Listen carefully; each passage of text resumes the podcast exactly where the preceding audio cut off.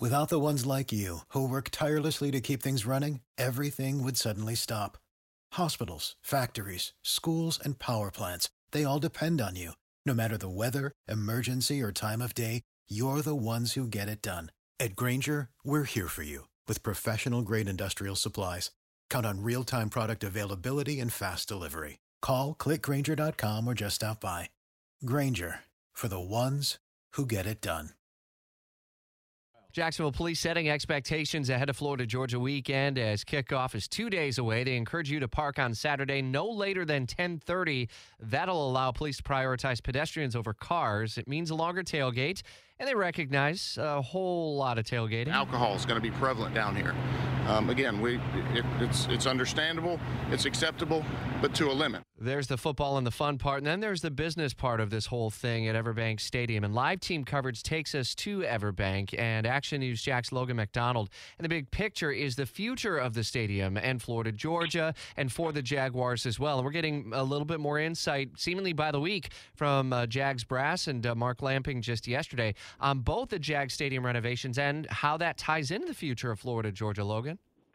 Yeah, that's right. And the thing to really keep in mind here is this game is locked up in Jacksonville until 2025. So we've got it for a couple more years at least, in the Florida Georgia game here in Jacksonville. But after that, it's really up in the air. It's really, you know, com- a, complete question of where this game is going to go in the future. If it's going to stay in Jacksonville, Georgia has already said they'd like to play it back in Athens after 2025 to help with recruiting efforts for the Bulldogs. But I had the chance to speak with Mark Lamping yesterday, and I asked him. I said, "Hey, you know these 1.2 to 1.4 billion dollar stadium renovations. You think that's going to entice these teams to stay?" And he said, "Look, I wouldn't really call it a bargaining chip, but we have been actively including these teams in the stadium renovation plans in order to see what each team would like in order to try to keep this game here. So it is a conscious effort that the team's making and something that they're hoping it can entice these teams to stay, taking input from both teams on what they'd like to see in that new shiny stadium of the future. Did Lamping offer much more in terms of the latest uh, timeline that was presented uh, when he spoke with uh, Action Sports Jax Brent Martineau overseas in London several weeks ago? That maybe it would uh, be a, a tighter window of construction and how that might impact uh, future plans for Florida Georgia weekend?